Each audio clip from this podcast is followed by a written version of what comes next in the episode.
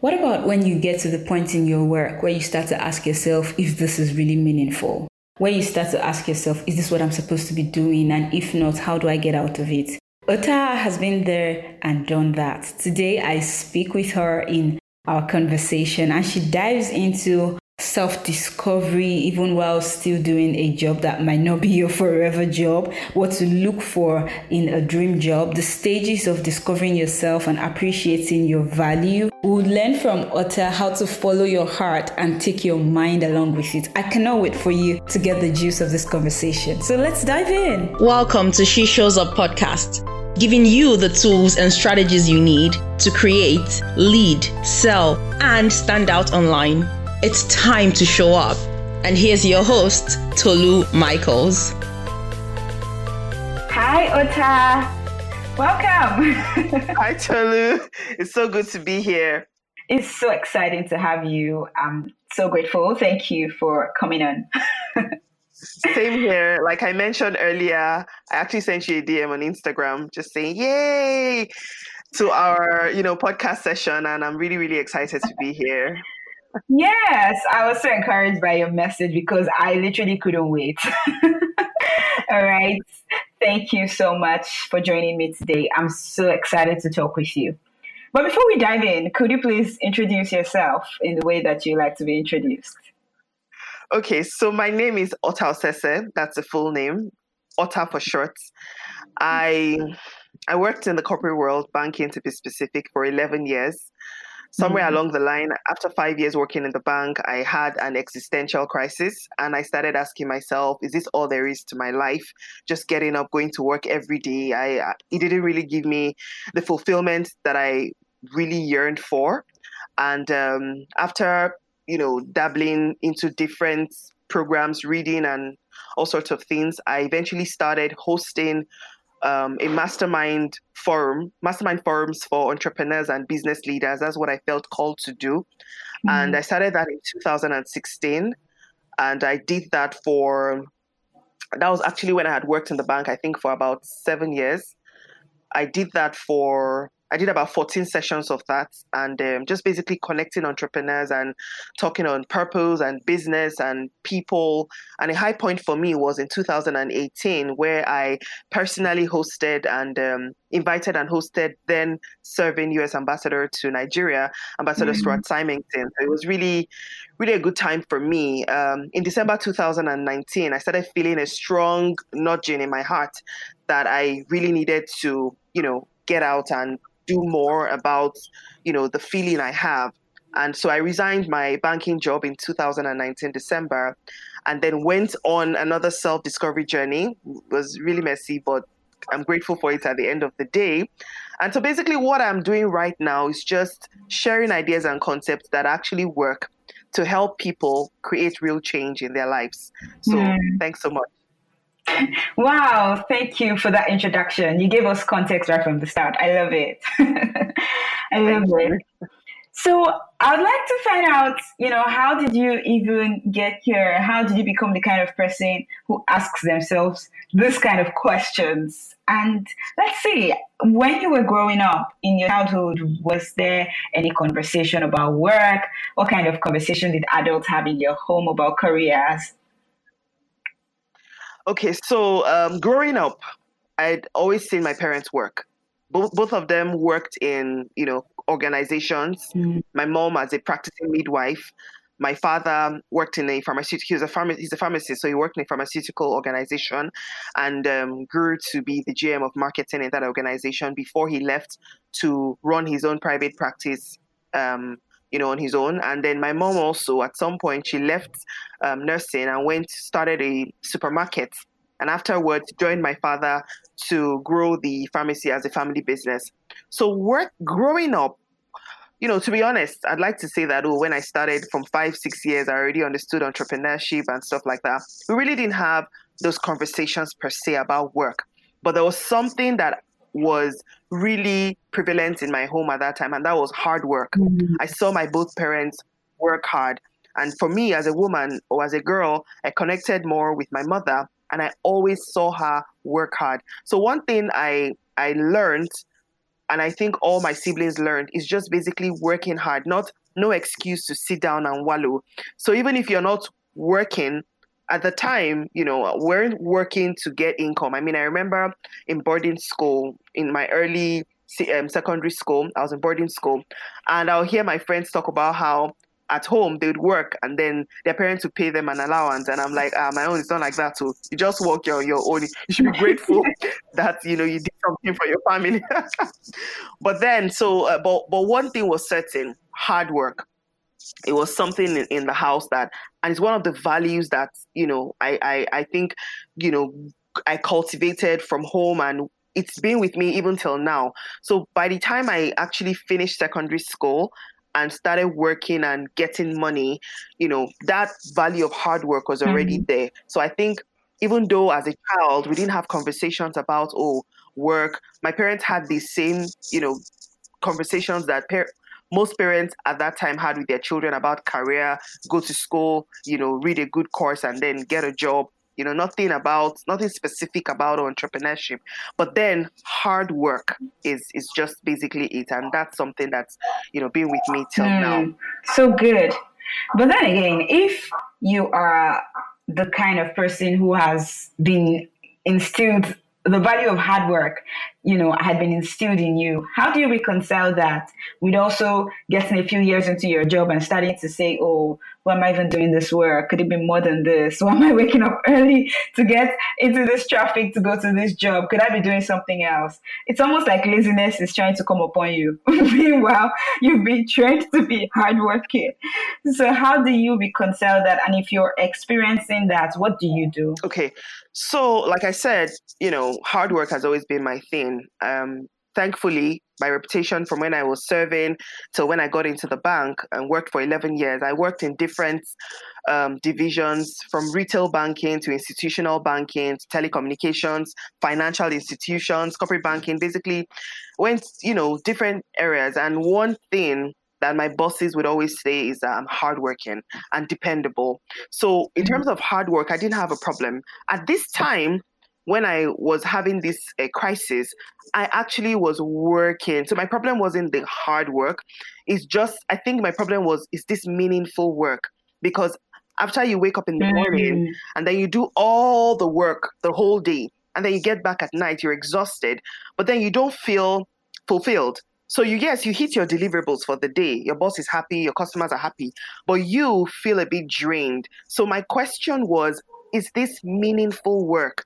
There's something I started having asking myself, and I think I should back up a little bit because before I actually, you know, got to work in the bank, when I was still before I got a job at all, because my bank job was immediately after youth service, I used to have this strange aspiration that oh, when I'm older, when I get a job, I start living, I get married, I start having children. I'm telling you that that was my aspiration. No, I was not a big thinker like, oh, I'm going to do this thing and change the lives of people. No, I just wanted to start, get married, have children, have a job, and believe in. And so by five years working in the bank, I actually was married at that time. I had a I had a child, my first daughter at the time, and it wasn't just adding up. I wasn't happy. I wasn't feeling like I thought I would feel when I, you know, when I acquired these things. And so at that point, I started asking the question: is there supposed to be more? There has to be more. Mm. I mean, I don't, this is not, I don't, I thought about myself living that same way for the next 20 years and I really felt miserable. And I felt like there had to be more meaning to my life than this. And so I went on, that was the first time in my life I actually went on a self discovery journey. And then, of course, exposed myself to books, to teaching, to just basically, you know, more invested in even church sermons to understand. And it's in that process I started understanding that there's more to me. That even though I have a job, as a person, as Ota, Ota Osese, there's something I'm supposed to contribute to this world that is beyond just getting a job and just making money and hitting your KPIs. So really, I think it wasn't mm-hmm. really about hard work. It was about meaningful work work that was meaningful to me personally. Mm, thank you. That clarification is so important. Hard work versus meaningful work. But I, I'd like to, you know, just dig deeper into that your self discovery journey. So, for somebody who is at this point, you know, asking themselves these questions and just saying, look, I don't want to just work. I want to do meaningful work. If somebody in that kind of position, how do they go on the self discovery journey? Your self discovery journey, what was it like? What exactly did you do? Did you get a new routine? Did you seek out somebody? I mean, just tell us, what did you do and it? Yeah. So, um, I personally believe that as human beings, we keep discovering ourselves at every phase of our lives. You know, I've had two major self discovery journeys already so far. And I don't think that's the end because I try to think that we're like gold mines. You know, we keep, as long you, until the day you hmm. die, there's still something to discover about you. I personally believe that. Second thing I want to say is, which is what I've experience has taught me now, I personally believe that everybody's self discovery journey is different mm. and hmm. unique. You know, so what, yeah, what worked for me may not work for somebody else, but there are some underlying principles. So, the first self discovery journey I did uh, when I had worked in the bank for five years, I was in that space where I absolutely had no idea about the concept of purpose. I actually had no idea about what I could do as a human being. Like, did I have any potential? You know, then I defined myself by my job and what I did. Oh, I was a relationship manager. Oh, I knew how to market and sell, mm. you know, those hmm. kind of things. At that time, I had no vision. I had no I, I couldn't think about oh what does the future what do I see myself doing in the future. At that time I didn't consider myself a leader or I just thought I was just there. So at that phase, my self-discovery journey meant going to the very, very beginning. For me, I started reading books. Um, reading books like uh, one book I'd recommend is Myles Munroe's books, you know, In Pursuit mm-hmm. of Purpose, um, understanding your potential. You know, I read, I actually think I read a number of books. So to be honest, there are a lot of books I read, and I, I really can't remember the titles, but I know I delved into a lot of books. I've read one book called mm-hmm. Finishing Strong, John Maxwell's book. Mm-hmm. Yes. I got uh, Joyce Meyer's Enjoying Everyday Life Bible, and I got serious with, you know, Bible, daily Bible study for me, then I opened up my mind to opening up myself to the world. So at some point, I realized that, oh, I had a gift for speaking because, you know, a lot of times ask yourself a lot of questions. Oh, what are those things that you do really well mm-hmm. and do mm-hmm. effortlessly? I realized that, oh, speaking was something that I'd never gone to any training, but I, you know, did it effortlessly. So I started going out of my comfort zone and attending then, you know, attending events that will give me an opportunity to network, mm-hmm. to speak. That's what I started doing. And then I was in Abuja and then I started actually started meeting people and telling them, oh, I'd like to come to your event and giving the opportunity, mm-hmm. I'd like mm-hmm. to speak. So, you know, it's it's a daily journey. For me, I just basically invested myself in reading books more intentionally, like, oh, with the intention of oh, knowing who I am. And then I didn't end it there. I went a step further to actually deploying myself.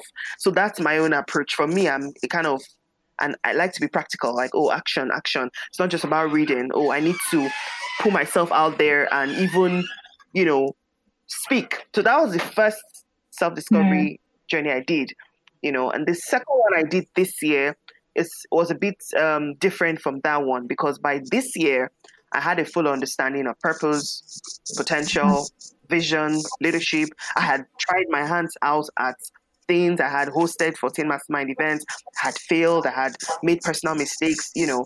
So this time, the self discovery journey now was who are you, not who people say you are. Because the first self discovery journey was more of, oh, after I finish, I go out and get validation. And then somebody says, oh, wow, oh, wow, this is who you are. Oh, I can see you. You are good. In fact, in that period, I got into some trouble, but I think it's all what makes life interesting because I, I always jokingly say that the first network marketing, I did network marketing, by mm. the way, hmm. and the first network marketing I did was because in that period when I found that I could speak and I went to meet someone and I said, Oh, she should be my mentor. And then she says, Yes, I have a, a great opportunity for you to speak. And she's invited me to one place and I went there. Then I saw it was um, forever living uh, product, um, network marketing, blah blah blah. and so I actually signed up. I said, yes, this is it. I'm going to market. I'm going to talk. and I almost talked myself to death. I marketed. so those are some of the things at that amateur stage where you are seeking validation. but you know, the second self-discovery is now who are you for you, hmm.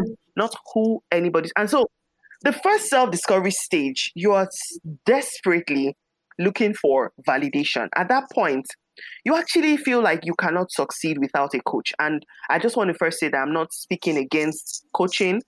I think it's great. I think it's a good opportunity to hold your hand. But then if you are not careful at the beginning stage of your self-discovery journey, when you're when you don't even know yourself at all, you believe that you have these ideas. For example, let me just give a very simple, ridiculous um, illustration. So you know you are a girl. You already know you're a girl but you're not sure that you're a girl. And you're not sure that you can go and tell the world that you're a girl. So you then go and meet a coach and then ask the coach, and the coach now says, You are a girl. I say to you. Yes, you are a girl. And then you say, Yes, I'm a girl. So can I go out to the world and tell people I'm a girl? And then the coach says, Yes. And then you go out to the world and you say, If not for my coach that told me I'm a girl, I wouldn't have said. So it's really funny. Like like I said, I'm not.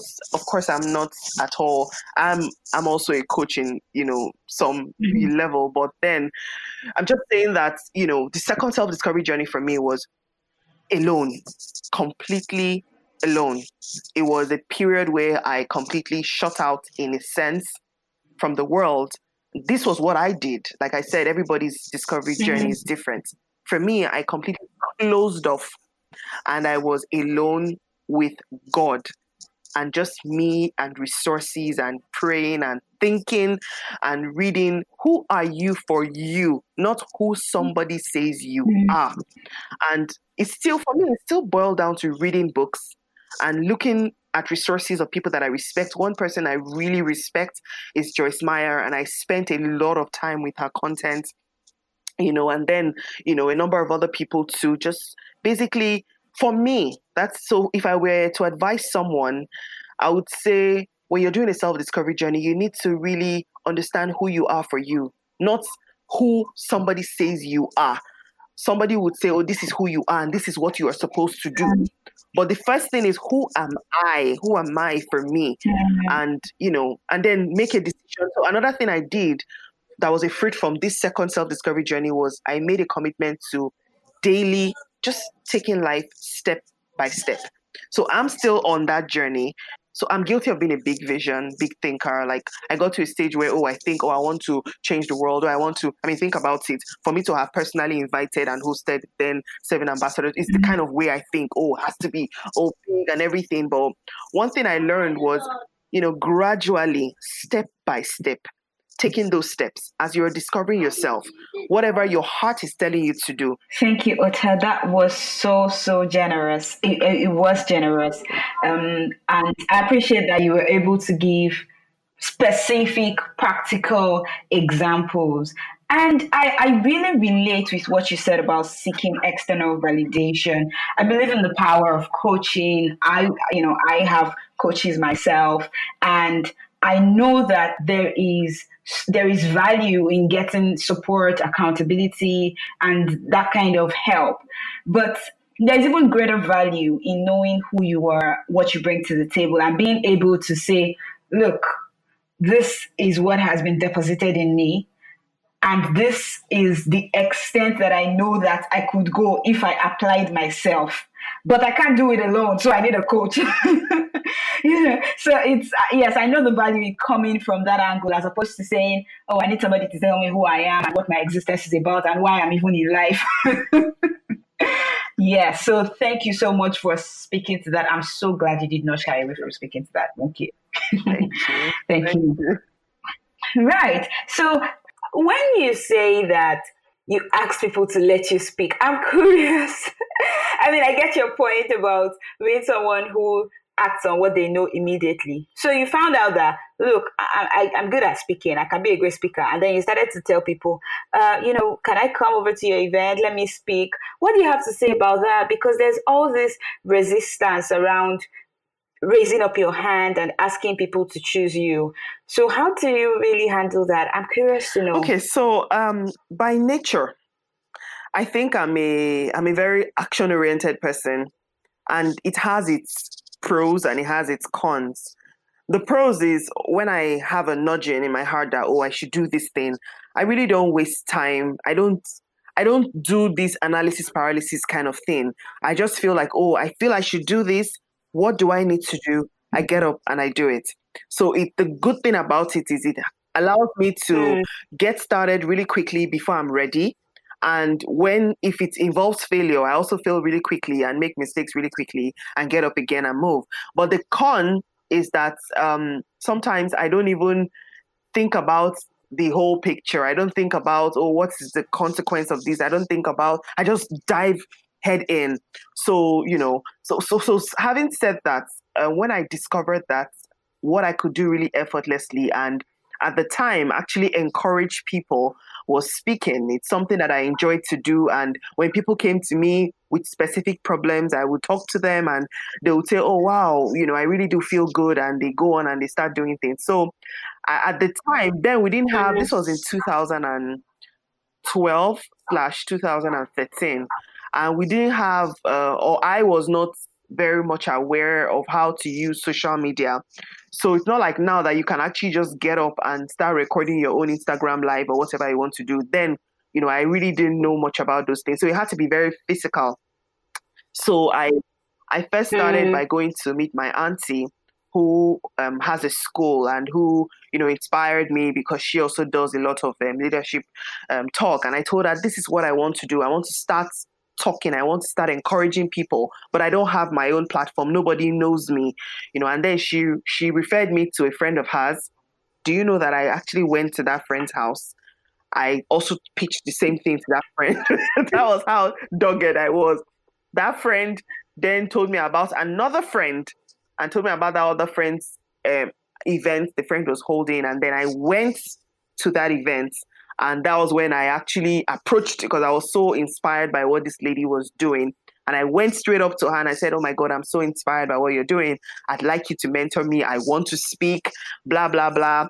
And, you know, and then, and, and, I, and then I was just, and I think for me, I'm also grateful about um, all the experiences experiences I've had in life. And that's one thing I'd also like to quickly say um, that there's no experience we've had in life that is a waste sometimes we might think, oh, it's not relevant, but mm. there's no experience as a way. So, for example, um, even though by nature I um, I know how to speak and I'm never sh- I I don't feel shy when I'm speaking in public, but it was my five years of working in the bank, working in business development, in sales and marketing, where you get to meet customers, you get to do cold calling, you get to go to someone you've, you've never met before, and then you start pitching your banking products to them, you know. And in the process of so far five years, or at that time, five years, I had developed better communication skills. I had developed um, confidence and charis- charisma. You know, all of those things. That was what also helped me to be able to go from one place to, to the other meet people, strangers, and then let them know exactly, oh, this is what I know how to do. This is how I know how to do it. And but for me, I think a turning point came when um, there was a particular person. I asked her, I wanted to speak at her events and then she put me through intense scrutiny scrutiny. And i really don't blame her because at that time i was nobody knew me. I was just this zealous young young woman who wanted to speak at all costs but she really she told me to send me her to, send her my topic. She wants to first of all um, analyze the topic and then mm. refine it and send it back to me. I should send her my slides. She wants you know in the process i felt exhausted and i felt drained. I really didn't feel good. And I'm not saying, like I said, um, there was really nothing wrong with what she was doing. For her, she needed to be sure that, oh, this person doesn't come and give my audience crap. But for me, I felt like crap because I felt like I was, you know, my creativity was being hindered and stifled. Uh, by all these changes and amendments she was making. And that was when I actually made a decision that I was going to create my own platform and I was going to, you know, start hosting my own events And at my event, I was going to speak and express my creativity in the way that, you know, I knew how to. That was when I made the decision to create my own platform. And then I eventually started my own platform in 2016. So at my own platform, I gave my I didn't need permission from anybody. I didn't need to submit my slides to anybody. I didn't need to submit my topic I felt like, oh, this is what my heart told me to do based on what I'm seeing, and I spoke, and he also helped me too. So I think um, if I want to help anybody listening, I always I would say what I what I always say, and I, I even put it up on my on my story last mm-hmm. night. It was a personally curated quote, and I, I, I something I personally coined, and I believe it follow your heart and take your mind along with you. So when your heart tells you, your heart is always with you and it's telling you, oh, this is what you know how to do. Go on and do it. Don't the problem I found out with even me is we're afraid to fail. We're afraid to look stupid. We're afraid to make mistakes. So we either go and look for validation or we don't even do anything at all. But now, luckily, in the world we live in today, we have technology which has democratized a lot of things. I mean, Tolu, I don't believe that you needed to get some kind of license, some kind of um, you know permission from one board to start your podcast. You believed you wanted to make a difference, to create change, and then you got started, and you've already started doing incredible work with it. Mm-hmm. And it's so impressive. So that's really it. People are afraid to fail. My advice is go go out with it. Go. Don't be afraid of failure you fail, you make mistakes, you get up, you will learn, and you will continue again. Mm. Yes, thank you. Yes to all of that. thank you. Thank you. I, I really appreciate I love what you're saying. And you know, the thing about even starting out on our own is that everybody thinks that this idea of having a platform is something so massive. Everything doesn't have to always be massive. In fact, big things start small big things start small. Your, your, your smartphone is a platform. The fact that you have 10 people following you on Instagram, it's, it's a platform and every message has its audience. So I really appreciate that you're, you know, you, you put that in there. Thank you. Thank you for putting that out. Okay, but Ota, the, the other thing that I'm seeing in this message and the conversation we've been having is, is it not easy for somebody to say, oh, well, Ota, you had a, a bad job that allowed you the space to go and experiment. You know, you went on self-discovery. After all, you had a salary to fall back on. You hosted 14 masterminds. After all, if, if you didn't make any money from it or if you failed, it wouldn't matter because you still had, you know, at least a good job bringing you some money.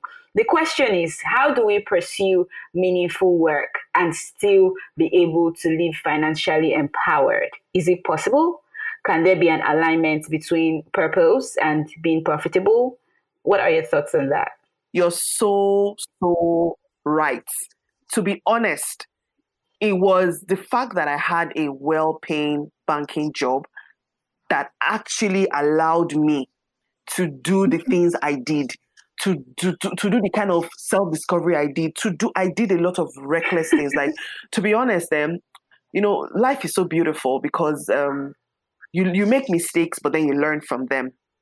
When I, in hindsight, when I look back now, if I were to advise someone, I wouldn't advise the person to do the things I did the way I did them, because for me, for example, I had a well-paying job, so um, money was not a problem for me per se.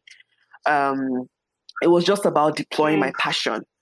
And so I had the money, even when I talked about uh, wanting to create my own platform, I had the money to rent halls. Then it was not even online, it was physical, hardcore, very capital ex- extense, ex- ex- um, intensive projects.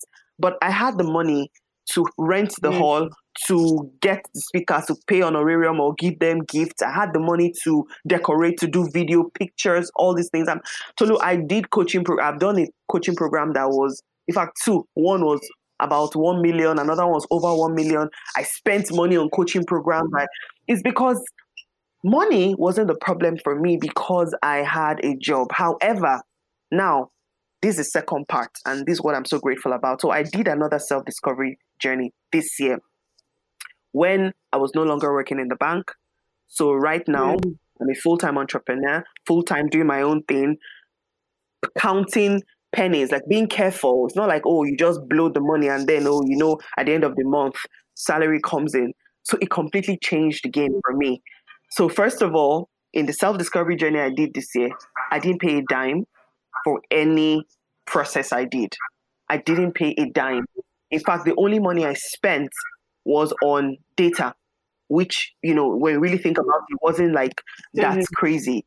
But it it I believe that this self-discovery I did was even more powerful than the one I did before because I was forced mm. to be mm. more creative now. Then my creativity was yeah, it was it was there, but mm. I had the aid of my job. So I could do anything I wanted to do. And if I failed, I just get up again. Oh, salary is going to come again, move on with my life. But this time around, when I did the discovery this year, I knew that I couldn't do that. So I had to be very careful. And that's when I also discovered a vital key to life. And I personally believe that it is the key to success. And that is taking everything one step at a time, little increments or baby steps, if you mm. like, being present in the moment. Because what happened to me before was if I thought about something, I knew I had the means to get it done, and though I just got, got it done, you know, I didn't really, you know, waste so much time or spend so much time on oh the baby steps of climbing. I just wanted to get it done. But now I realize that it's in the baby steps that you actually develop character. It's in the baby steps that you actually develop patience. It's in the baby steps that you actually enjoy the journey even though it is stressful because you're working hard, you are working with limited, you know, small resources, but then you are at the end of the day, you look back and say, wow, I was able to stretch these resources I had this way, and you have a better appreciation for it. Now, to, to your question of is it possible to do meaningful work and still be profitable? Yeah, for me, I strongly believe that. I believe that when you create value for people, eventually you will get rewarded with, you know, income.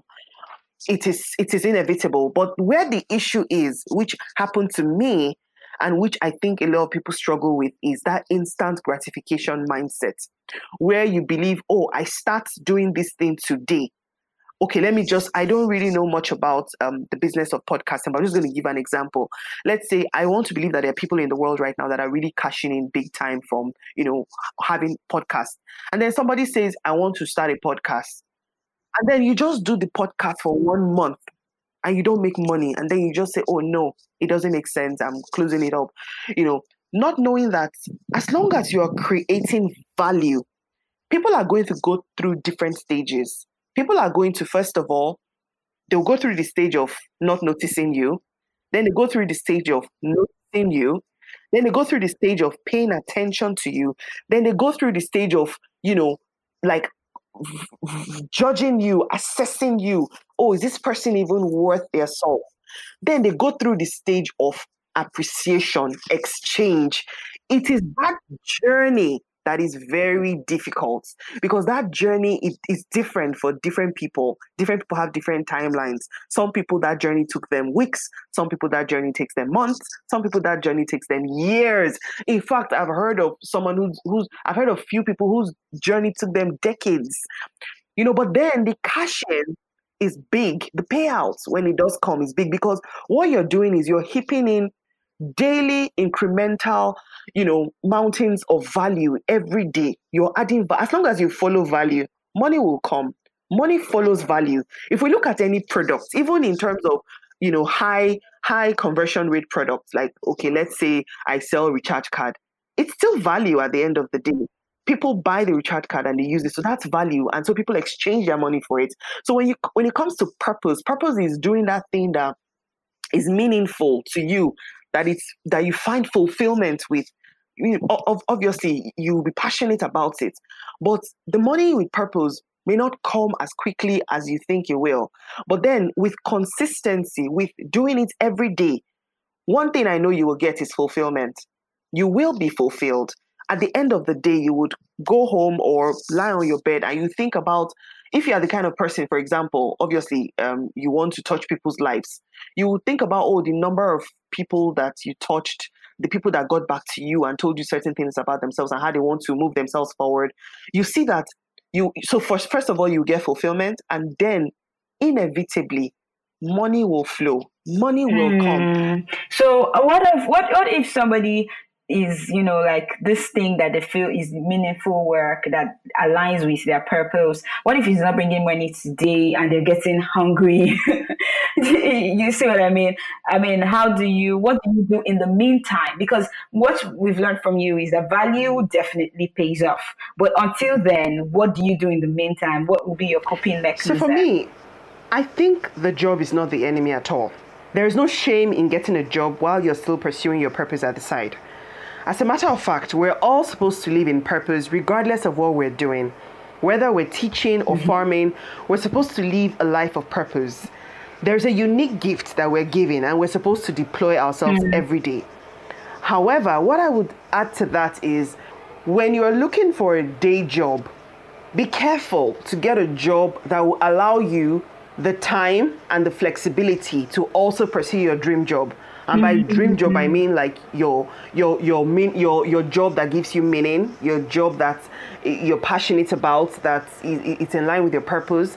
You don't get a job that your dream job will eventually be pushed to 5% or 10% or even 15% and then the day job which you're really doing mostly for the money would be about 80% or 90% get a job that will allow you to you know, do well with both of them, say on a 60 40, I think 60 40 is not bad. Say 60%, percent mm hmm you're able to give 60% of your time every day to your day job, and then 40% of your time to your dream job. And pick a job, pick a day job that gives you that flexibility where you're not stealing, you're not stealing time from your employer, but because of the nature of the job, you are able to work out your your purpose and your meaning and your passion you know don't it's very very important because the truth is money is very important we have bills the reality is that we have bills to pay and all of those things but you also don't want to sell away your purpose or your passion so cheaply because of money. You have to be conscious of mm-hmm. that. And if it means taking a job with a pay cut or with with you know pay that is less than you would take. In the meantime while you're building your dream your dream job on the side then you you consider that. So find a way to set mm-hmm. the right boundaries where you're able to give your best to your day job and you're also able to give your best to your dream job. All right? So it's, it's a journey of intentionality and personal growth. When you're when you're making this kind of decision whether you're getting a day job or you are doing your passion full time. It's a journey of personal growth, being conscious because the more you grow yourself, the more you're going to be able to establish the right the right boundaries between your day job and your dream job. But I think my underlying point is there's absolutely nothing wrong in getting a day job if you need that day job in the meantime to pay your bills to take care of your your rent and other utilities while you have your eyes on the bigger picture, which is building your dream job, your purpose, your meaning, the job that allows you to express your passions um, on the side before you're able to take it full time.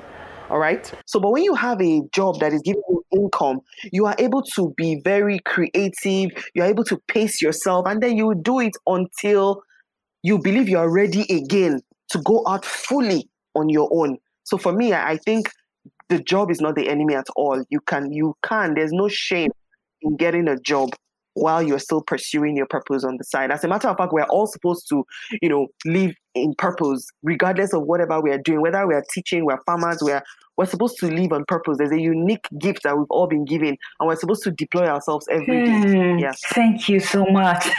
beautiful, beautiful. I love it. And I have found that people who have walked this path usually have uh, a more wholesome advice than just saying fire your boss, uh, follow your passion. Mm-hmm. So, so I'm so grateful. Thank you for being generous enough Thank to you. put that out there for us. Thank you so much, Ota. This you. has been great. Honestly, like I feel like saying we should do it again. It was so much fun. I really, I really had a lot of fun. Thank you. So uh, as we as we wrap up, Ota, you have hosted 14 mastermind events. Yes. This is something that people who have even been entrepreneurs for 10 years might not have been able to say, I have physically hosted entrepreneurs together in 14 mastermind events. I think that that's a lot. Thank you for giving that to the world. Uh, Thank you. Thank what you so have much. you found, Ota? You're welcome. What have you found in in bringing, you know, different entrepreneurs together? What are some of the lessons you've learned, either from the process of doing it yourself, or maybe you've seen some magic happen in a room where many entrepreneurs come together? I don't know, but if you have hosted 14 mastermind events, there has to be something that you have seen either in the process of coordinating the event or you know the magic in the room that happens when entrepreneurs come together. There has to be something in there. You have done it 14 times. What are some of the lessons you've gotten from hosting 14 masterminds for entrepreneurs? Okay, so um, one lesson I have, uh, one key thing I learned is that either unconsciously or consciously, everybody, and in in this case, it was entrepreneurs and business um, owners. Every entrepreneur is looking for meaning for their business. That's one thing I found out. So before mm-hmm. I started hosting these events, I used to look at entrepreneurs, business leaders, and say, "Oh wow, this person has it all has it all together. Oh, they're just they don't need anything." And but when I started inviting entrepreneurs, having conversations with them, hosting these events and sitting in through, you know, so many conversations, I realized that everybody is looking for meaning. Everybody is looking for a way to contribute. Every like I said, consciously or unconsciously, mm. whether they know it or not, when you speak with them long enough, you realize that yes, they might have started their business just to make money, but somewhere along the line, it's it's transcended just making money it went on to contribution. How do I contribute meaningfully? How do I use my business as a vehicle to contribute something meaningful to my society, to my environment, even my personal life? People are looking for purpose. The, the topic of purpose is something that everybody is looking for. When I talk with entrepreneurs, I realize that that's what they're looking for. They want to wake up every day and feel like I'm doing something that is fulfilling me, that is in line with my purpose. Mm the second thing I have learned, and this is a personal lesson, is that there is nothing, there is no limits to what you can do. As long as you believe you can do it, and it is not something that is against a fact, like let's say gravity, something that is in line with um, a fact that you cannot change. As long as you believe it and you trust God, it can happen. So for me, for example, when I look at some of the events I hosted and some of the people that I hosted at that event, I mean, through the grace of God, I hosted, you know, legends like Eugenia Abu. I hosted, you know, people that are really doing stuff. And I realized that this is something that I never thought was possible. When I first started, I'm like, hmm. who knows me? Who wants to even come for my event? Who wants to hear my opinion? But what I learned is there's no limit. As long as you think it, you believe it and for me i'm i mean i'm i'm, I'm a firm believer in god so i don't want to take the credit to myself. But then you trust god it will happen. The third thing i learned is there's always hope. As long as people are ready to come together there is always hope in every situation. In nigeria for example mm. in hosting those events i actually rebuilt and developed my hope in Nigeria. Because you realize that there are actually Nigerians that are doing great things they may not be as celebrated as, you know, the people that everybody knows, but they're people that believe in this country. They are Nigerians. They, they don't have any sort of international um, qualification or education, but they're here and they're mm-hmm. using their resources here in Nigeria and they're doing meaningful work. So the, that's the third thing I learned that there is hope in every situation. There is a vision for our lives that is bigger than us. And I think the fourth thing I learned from hosting 14 mastermind events is that you don't need permission to lead. I mean, think about it. Mm. I, hosted, I hosted over 250 plus business professionals, entrepreneurs. I mean, I the reason why I say 250 plus because I stopped at 250. I was tired of counting. I hosted mm. I hosted almost 20 respected thought leaders. I mean, if you think about it, if, if I, there was one time the uh, CEO's Getaway event I did in 2018, I was talking with someone who I really respect about this vision because I had it really strong in my heart to host. I had been doing normal entrepreneurial, you know, events, but this time around I had a strong nudging to host an event that was the purpose of that event was to have strategic conversations about job creation and um, and economic growth, which was a little bit away from you know what I was doing before. And of mm-hmm. course, at that level, you need to bring influential entrepreneurs that can say something and bring it, you know, they say it, it's not just about saying it, but then they have the systems and resources to bring it to action. And um, that was mm. when I invited the the ambassador. And I remember before I even invited the ambassador, I spoke with someone who I respected um, at the time, who I respect, and I told him, and he says, "No, that's too big. Why are you going so high level? I mean, he said it with care. He didn't say it bad belly, but he was like, you know, just do it small something for, you know, SMEs, just do it at that level. And really, that's what they need. But then I had that nudging. It was so strong in my heart to do it. And I did it. And guess what? It made so much sense that the ambassador didn't come alone. He came with his economic counselor, his counselor for economic wow. affairs. Because obviously, by just interacting with me, he believed that there was something useful that they, his administration, could get from that gathering. And for me, that's the biggest lesson. You don't need permission. You don't mm. need hmm. permission to lead. The world is waiting for you to lead. You just get up and start leading. You will fail, you will make mistakes. But guess what? Keep on going. The world needs that gift. Wow. You would inspire wow. people. You would wow. help people. Wow. Wow. You will what grow. thank you. And that is the core of this podcast. You know, you have just encapsulated and summarized the purpose of putting this work out there. The reason why we had this conversation in the first place. It's really that you don't need permission. You don't need fancy titles. You don't need to be a genius. You just need to be generous. You just need to think, oh my gosh, somebody needs this. Somebody could use this. And I think I'm the one to bring this solution into people's lives. Ota, thank you so much for joining me today. Mm-hmm.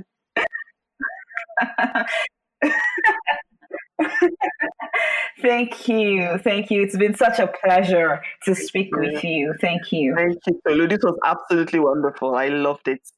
And your questions, oh my goodness, Tolu, you are really good at this. Questions are so are super. I love them. Alrighty. Thank you, everyone. Thank you for joining us today on She Shows Up podcast. The links to everything that we have mentioned would be in the show notes. And please remember to leave us a five star review and your feedback on whatever podcast uh, platform you're listening to us from. Thank you so much, Tolu. Until then, keep showing up with the best of yourself and keep showing up like only you can.